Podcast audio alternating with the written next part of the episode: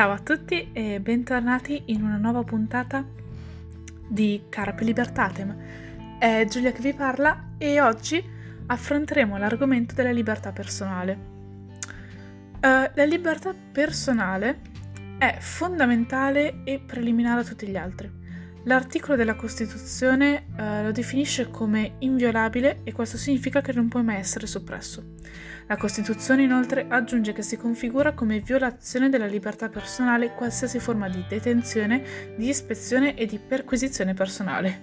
Quindi se qualcuno ti rapisce dovrebbe essere arrestato. È una libertà che riguarda tutti perché anche gli stranieri che si trovano in Italia hanno diritto al rispetto della libertà personale. Questo non significa che un cittadino non possa mai essere arrestato per quesito. Questo può avvenire soltanto quando ricorrono delle circostanze specifiche indicate eh, dalla stessa Costituzione. Per evitare quindi che eh, le autorità abusino del loro potere, essa fissa due limiti, la riserva di legge e la riserva di giurisdizione. Riserva di legge significa che l'arresto può essere effettuato solo nei casi e nei modi previsti dalla legge.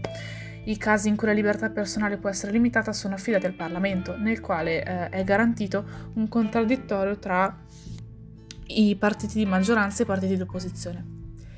Riserva di giurisdizione invece significa che l'arresto può essere effettuato solo a seguito di un atto motivato emanato da, dall'autorità giudiziaria.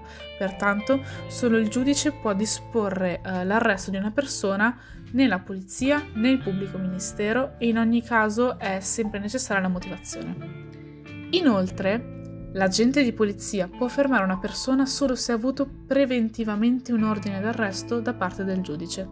Egli può tuttavia procedere di sua iniziativa quando una persona è colta nell'atto di commettere un reato. Quindi se un uh, poliziotto vede qualcuno che sta rapinando una banca, può benissimo arrestarlo.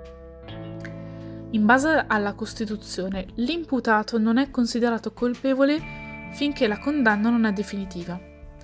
Poiché la restrizione della libertà in attesa di giudizio può porta- protrarsi anche molto a lungo, a causa della lentezza dei processi, la Costituzione affida alla legge il compito di fissare il limite massimo della carcerazione preventiva. Per quanto riguarda i diritti dei detenuti, è innanzitutto vietata qualsiasi forma di tortura e le pene non possono consistere in trattamenti contrari al senso di umanità e devono tendere alla rieducazione del condannato, infatti la pena di morte è stata abolita. Come dicevo prima, agli stessi principi di civiltà giuridica si ispira anche la norma contenuta nel quarto comma dell'articolo 27 della Costituzione, secondo cui non è ammessa la pena di morte se non nei casi previsti dalle leggi militari di guerra. Bisogna però precisare che in molti stati, anche quelli considerati il massimo dell'espressione democratica come gli Stati Uniti, eh, praticano la pena di morte. Dal 1996 sono stati inclusi tra i delitti contro la libertà personale i reati contro la libertà sessuale, che inizialmente erano inseriti tra i delitti contro la moralità pubblica e il buon costume. Anche se alcuni autori criticano la stessa correttezza della nuova collocazione, ritenendo più corretta quella tra i delitti contro la, liber- la libertà morale, se non proprio una nuova collocazione autonoma.